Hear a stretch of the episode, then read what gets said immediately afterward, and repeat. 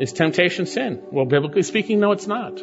We know in Scripture that our Lord Jesus Christ, God in human flesh, comes to the aid of those who are tempted because he is a faithful and merciful high priest who has been tempted in all things, yet without sin. Temptation is not sin, it is yielding to temptation.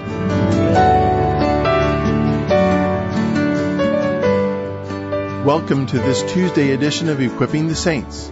Equipping the Saints is a daily radio outreach from Equipping Bible Church in Greer, South Carolina. And our teacher is Greg Lundstedt, pastor of Equipping Bible Church. And Dave, today's letter day. And I have a note from Priscilla from South Dakota. She writes, Thank you for your team, all your work and clarity at God's Word by Pastor Greg. Especially appreciate your answers to my many questions. Blessings to all of you, Priscilla. Well, Priscilla, you are so welcome, and I am so thankful for our team here also. What a blessing they are to me in, in helping us get the word out. So thank you so much. And Greg, we live in a sexualized society with the internet, social media, YouTube. It's all around us. So how can we believers avoid and be delivered in the midst of so much temptation? Well, Dave, that's what we're going to be looking at today. And so turn with us to Matthew chapter 5, and we're looking at verses 27 to 30. And I just wanted to warn our listeners, today what we'll be looking at is sexual in nature, so please protect little ears. Well, thanks, Greg. Now, if you want to listen to today's broadcast again, just download our new free app from the Apple App Store. You'll find today's broadcast, archived broadcasts, as well as more about this ministry and our teacher, Pastor Greg Lundstedt. Now, let's join Greg for today's message. And Proverbs is full of warnings concerning adultery.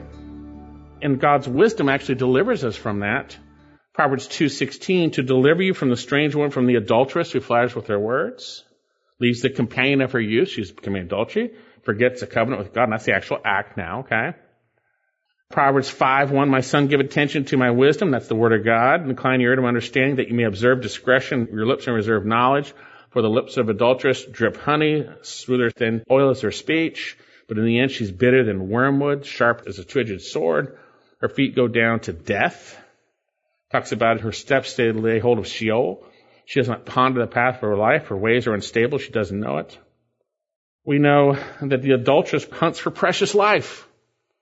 We know he who is cursed of the Lord will fall into the deep pit. The mouth of the adulteress is a deep pit. Proverbs 22 14. He who is cursed of the Lord will fall into. That's speaking of the actual act there. But certainly it says men lusting after women. Certainly that's our passage says. But there are other ways that women lust. They desire for romance with someone who's not their spouse. Soap operas, evening TV, tantalize the flame, these hidden, unacted upon passions. And let me propose something else too here today. Think, women, think about how you dress around men, especially in the body of Christ. Could it be a platform for temptation? Dare we not stumble? Certainly it is the man's responsibility. And if someone isn't dressed appropriately, maybe because they never understood or never were taught or whatever it might be, uh, the man needs to look away and be gracious and kind. But be aware that that can bring about things. Just simply gazing at images can bring that about for men. Lust can be awakened by simply a woman who's dressed immorality. Now, the man has to act on it. I'm giving that. It's not the woman's fault. But be aware. You don't want to stumble anybody. Just like in other sins. For all of us, we don't want to do something that might cause someone to stumble. They're the one that sinned, but we might aid to that somehow in what we do. So be aware of that. Now, should all women walk around in burqas then? So that no one's tempted? Should we avoid the beach or the pool, never go to the beach because there's people with bathing suits on? Should we avoid that? No, that's just a rule you would make up, okay? We saw in Colossians, we need Jesus to deliver our hearts so that we don't become the ones that are lusting in our hearts. We need Him to deliver us in every circumstance. You're not going to be pulled out of the world till the Lord Jesus comes. And so therefore, it's a matter of the heart and how we deal with those temptations, as we'll say. Now thinking here, back in our passage, he says, You have heard it said, You should not commit adultery, but I say to you that everyone who looks upon a woman to lust for her has committed adultery with her already in his heart. Wait a second, my heart's just a big thing of thing pumping blood around. What's he talking about? What's he talking about when we speak of the heart? Well, in the Old Testament, the term lev spoke of the heart, and in the New Testament, cardia kind of makes sense. Uh, in Greek, it speaks of the heart. But as we look at scripture, it speaks of the inner man, the inner self. It is the source of all the functions of soul and spirit, emotional, volitional, rational life. Indeed, we see the term heart used throughout scripture synonymously with mind and will. Take, for instance, how God uses these two terms in a parallel sense in Psalm 7 verses 9 to 10. Oh, let the evil of the wicked come to an end, but establish the righteous. For the righteous God tries the hearts and minds. Let's say that together. My shield is with God who saves the upright in heart. Revelation 2.23, the Lord Jesus talks about the Jezebel. He says, I will kill her children with pestilence and all the churches will know that I am he who searches the minds and hearts. Philippians 4 verse 6, be anxious for nothing, but in everything through prayer and supplication with thanksgiving, let your requests be known to God, and the peace of God, which surpasses all comprehension, shall guard your hearts and minds in Christ Jesus. Now they use parallel in those cases, but there's some other passages that show that it's not even just parallel, it's used synonymously. 2 Corinthians 3 verse 14 talks about the Jews, but their minds were hardened until this very day of the reading of the Old Covenant. And the same veil remains unlifted because it's removed in Christ. But to this day, whenever Moses is read, a veil lies over their heart. Calls up the mind in one portion, calls up the heart in another. Same thing. Heart and mind. Hebrews chapter 8 verse 10, where the writer of Hebrews reiterates the new covenant from the Old Testament, Jeremiah, he says, for is the covenant what I'll make with the house of Israel after those days. I'll put my law into their minds. I will write it on their hearts. James chapter 126. If anyone thinks himself to be religious and does not bridle his tongue, he deceives his own heart. So clearly, what we think, that's who we are. What's going on in our mind, that's who we are. Speaking of a bad guy in Proverbs 23 verse 7, it says, For as he thinks within himself, so he is. Indeed, scripture describes people based on their heart condition.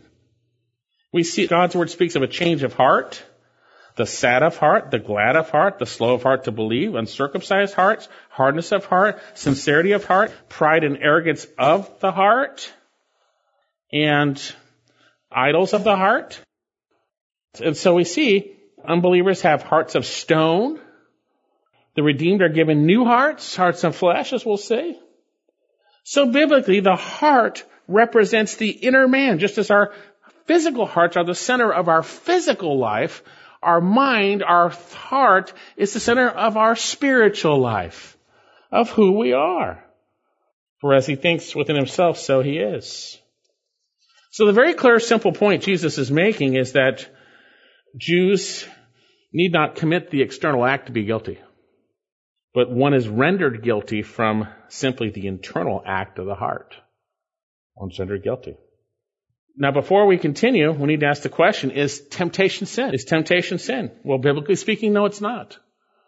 We know in scripture that our Lord Jesus Christ, God in human flesh, comes to the aid of those who are tempted because he is a faithful and merciful high priest who has been tempted in all things, yet without sin. Temptation is not sin. It is yielding to temptation. We sang that song earlier. Yield not to temptation, right? And so here, we see that he comes to our aid, that he was tempted and did not sin, but yet we are tempted too, aren't we? But there's scripture also reveals that no temptation has come upon you except that which is common to man, 1 Corinthians 10. But God is faithful to provide a way of escape that we can endure it or would endure it. Now, before we acquit ourselves, remember we are fallen creatures and the line between temptation and sin is very thin. Turn to James chapter 1. James chapter 1 verse 13. Let no one say when he is tempted, I'm being tempted by God. And by the way, don't ever think when you're tempted that God's doing it. He does not tempt anyone. He says here, for God cannot be tempted by evil and he himself does not tempt anyone. He will never tempt you to do evil. God never tempts you. It is through Satan or through our flesh that we are tempted. He says here, but each one is tempted when he is carried away and enticed by his own lust or epithume, his own desire. We have a desire for something. We're tempted. We're carried away by it, right? Then when lust has conceived, it gives birth to sin. And when sin is accomplished, it brings forth death. Do not be deceived, my beloved brethren. Just because we're tempted doesn't mean we've sinned. But we need to realize sin is just around the corner if we yield to temptation, if we yield to those desires. So back in our passage, Jesus makes it clear, just as he did with anger, it's the issue of the heart that renders us guilty before the action has been manifest. Now I need to clarify, we're going to see later on, don't make a wrong equivalency. Committing adultery in your heart is committing adultery, you're guilty of it. But it is not the same as actually going out and committing it. Being angry at someone, you're guilty. You're guilty of murder in that sense. You're guilty of, but you didn't actually murder yet. There is the act also. But you're still guilty of that even if you have run it through your heart. You see? So, back in our passage here. So what's the solution here? Have you ever lusted after a woman in your heart? Not your wife, whatever it might be, not married? You ever desired a man that's not your husband? If so, you're guilty. So what's the solution to the human problem, which is sin? And here specifically, sexual purity. Well, the solution here we're going to see and the consequence are exemplified in two illustrations. You must address the offending part or you'll be thrown into hell. And we're going to talk about this in a minute. Look at what he says here. Verse 29, and if your right eye makes you stumble, tear it out and throw it from you, for it is better for you that one of the parts of your body perish than your whole body be thrown into hell. And if your right hand makes you stumble, cut it off and throw it from you, for it is better for you that one of your parts of your body perish than for your whole body to go into hell. That's a very interesting statement. And as I said, don't leave without hearing the explanation, okay? Tearing out your eyeball, cutting off your hand? This is where the non-believing guys on History Channel and stuff would say, look at how crazy the Bible is. Well, they're not seeing it rightly because they don't have the Spirit of God. They're not understanding the intent because these are spiritual words and spiritual thoughts and spiritually appraised. And God's Spirit gives us understanding into what Jesus meant, and we'll see that. We're going to see for the non-believer, you must take drastic action to address the part that causes you to stumble. Now, before we start looking at this, it is kind of a difficult passage. I want to make some initial observations here. First of all, it's extremely important to note in the original language, verses 27 and 28 are speaking of you all, universal declaration of guilt upon everyone who's lusted. But then we get into 29 and 30, he moves from plural to singular, making the solution. And if you're singular, now it's down to you. You're all guilty if you do this, but down to you. Here's what you need to do. And so we have a universal declaration of condemnation and then a personal solution or an eternal consequence. And if your right eye makes you stumble, and then verse 30, and if your right hand makes you stumble. The term stumble is skandalizo, derived from a word that referred to putting on a stick some bait and then where a trap is placed. And when a careless animal touches the stick, the bait trap shuts. The idea is something that would block or impede our way or trip us up that we might fall, make us stumble in this context into sin. So he's saying whatever causes you to get tripped up, caught in sin, in this area specifically, it must be drastically addressed, otherwise you will suffer eternal consequence. And if your right eye makes you stumble, tear it out, throw it from you, for it is better for you that one of your parts of your body perish than for your whole body to be thrown into hell. And if your right hand makes you stumble, cut it off and throw it from you, for it is better for you that one of the parts of your body perish than your whole body go into hell. You might ask, why does Jesus use the terms right eye and right hand? Some say the Jews thought those were the most valuable things, your right eye and your right hand, but what about left-handed people, right? That's possible. But what do we lust with? Our eyes. And how do you touch a woman with your hands, right? Those are the offending parts. They're the parts that are involved in the action. So, therefore, you need to gouge out your eyes and cut off your hands. Is that what he's saying? You need to be very careful to interpret this with the intent God ordained and interpret it rightly. Or we could do so to our own physical peril and eternal detriment. So what is he saying here about this radical action? Is he saying physically do this, pull out the eye and throw it from you and cut off your hand? Most interpreters would say he's speaking of drastic action to sin, and I would agree initially, but I'm not sure that's the whole point here. Really not. You say, why, Greg? First of all, look at the consequence for not dealing drastically. End of verse 20. Then for your body to be thrown into hell. Middle of 34 is better that one of your parts your body perish than for your whole body to go into hell. Let me ask you this. Will believers be thrown in hell? No. He's speaking to non-believers here. He is speaking to non-believers. And it's important that we understand that. He's saying if there isn't drastic action taken, you're going to go to hell. If there isn't drastic action taken to take care of sin, you're going to hell. Now, everywhere you see this same analogy shared in scripture, Matthew 18, Mark 9, 43, 45, 47, it's always that they would not be cast into hell. It has to do with non-believers going to judgment. So we need to recognize these statements are not directed to us, okay? And we'll talk about that. But those on the precipice of paying the eternal price for their sins. On a side note, please don't use this passage to gain your theology on how to deal with sexual sin. Don't use it. Remember we saw in Colossians chapter 2, these are of matters to be sure to have the appearance of wisdom, self-made religion, self-abasement, severe treatment of the body. They have no value against fleshly indulgence. You poke your eye out, you cut your hand off, that's not going to help you. Because what we're going to see, it's the matter of the heart that brings it about. So then, what's the point here? Unless the body part that causes you to be ensnared is not completely or drastically addressed, then you're going to hell. And what's the body part that needs drastic action taken? But I say to you, everyone who looks upon a woman to lust for her has committed adultery with her already in his heart. I've already committed the sin in my heart before my eyes and my hands act upon it. My heart is the offending part. He's using this radical illustration that you need to address the offending part of your body, which in this context is the heart. And remember he said back in the Beatitudes, blessed are those with a pure heart, cleansed hearts. And so as I've studied this passage, I don't believe Jesus is saying drastically address the things that will cause you to sin from the outside as some people would try to do. Get rid of the internet. Don't watch TV. Hold your head down so you never see a woman. Or the endless things you could do to protect yourself, supposedly. Now some might be wise, but the issue is the heart. And folks, we need to recognize the needs for our hearts to be cleansed, to be purified.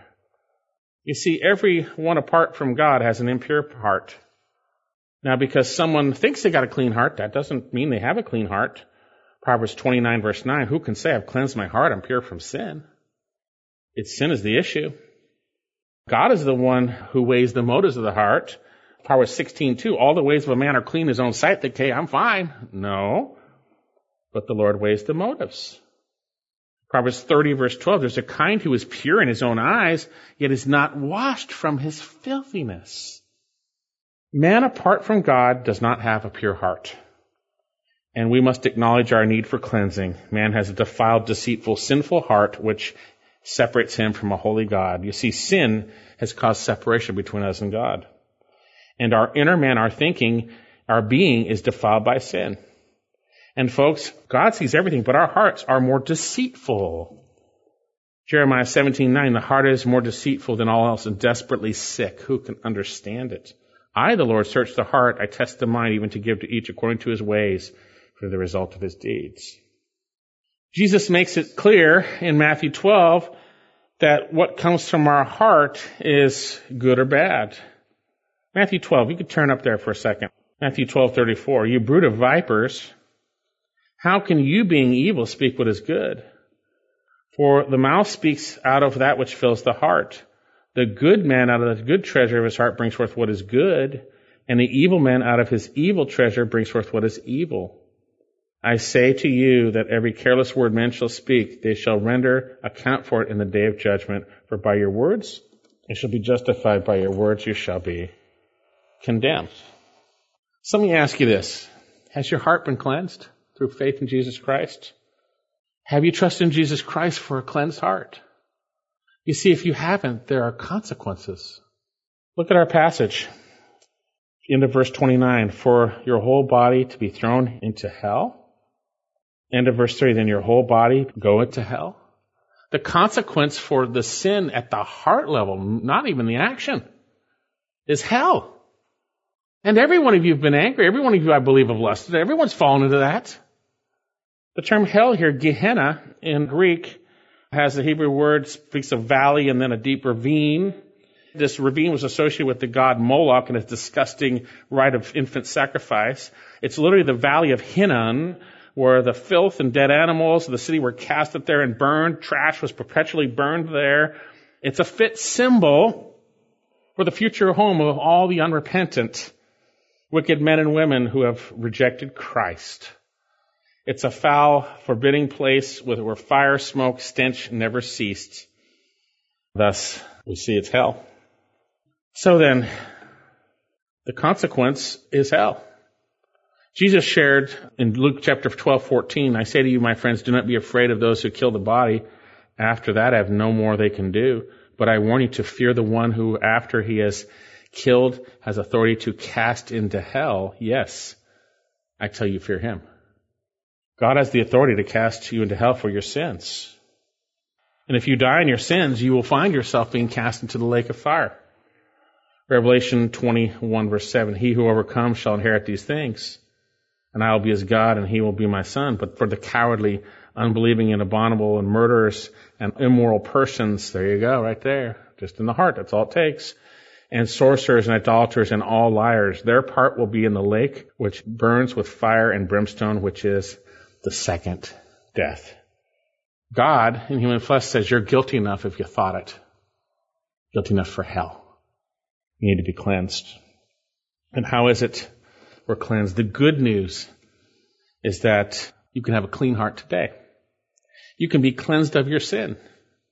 There is no way for you to overcome sin and death on your own, but one overcame sin and death. God took on human flesh and he died for your sins and he rose from the dead and he overcame sin and death. And if you believe in Jesus Christ alone for salvation, you will be delivered from the sentence to hell and you'll receive eternal life. And you'll have a cleansed heart.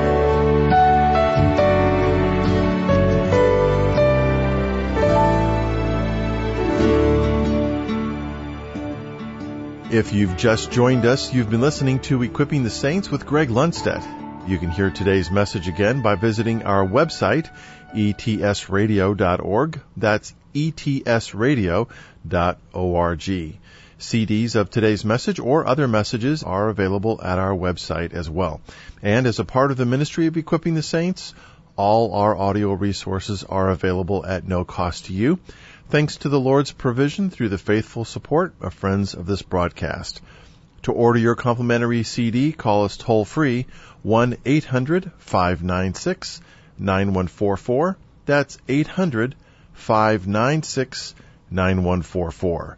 If you prefer to request your complimentary CD by email, our email address is contact at etsradio.org. Friend, before we close today's broadcast, I want to talk to you directly about your eternal destiny. If you were to die right now, do you know where you would spend eternity? If you're unsure, here are some important questions to answer. Do you believe that you are a sinner in need of forgiveness? That you've sinned against a holy God? Do you believe that you are unable to do anything about your sinful condition? Do you believe that Jesus is God, that He took on human flesh, that He came and lived the sinless life and went to the cross and died for your sins? He was buried and rose from the dead three days later? Do you believe that his work on the cross was sufficient to forgive you of your sins? Are you willing to acknowledge that until you repent of your sins and turn to the Lord Jesus to save you, that you deserve hell and will be sent there?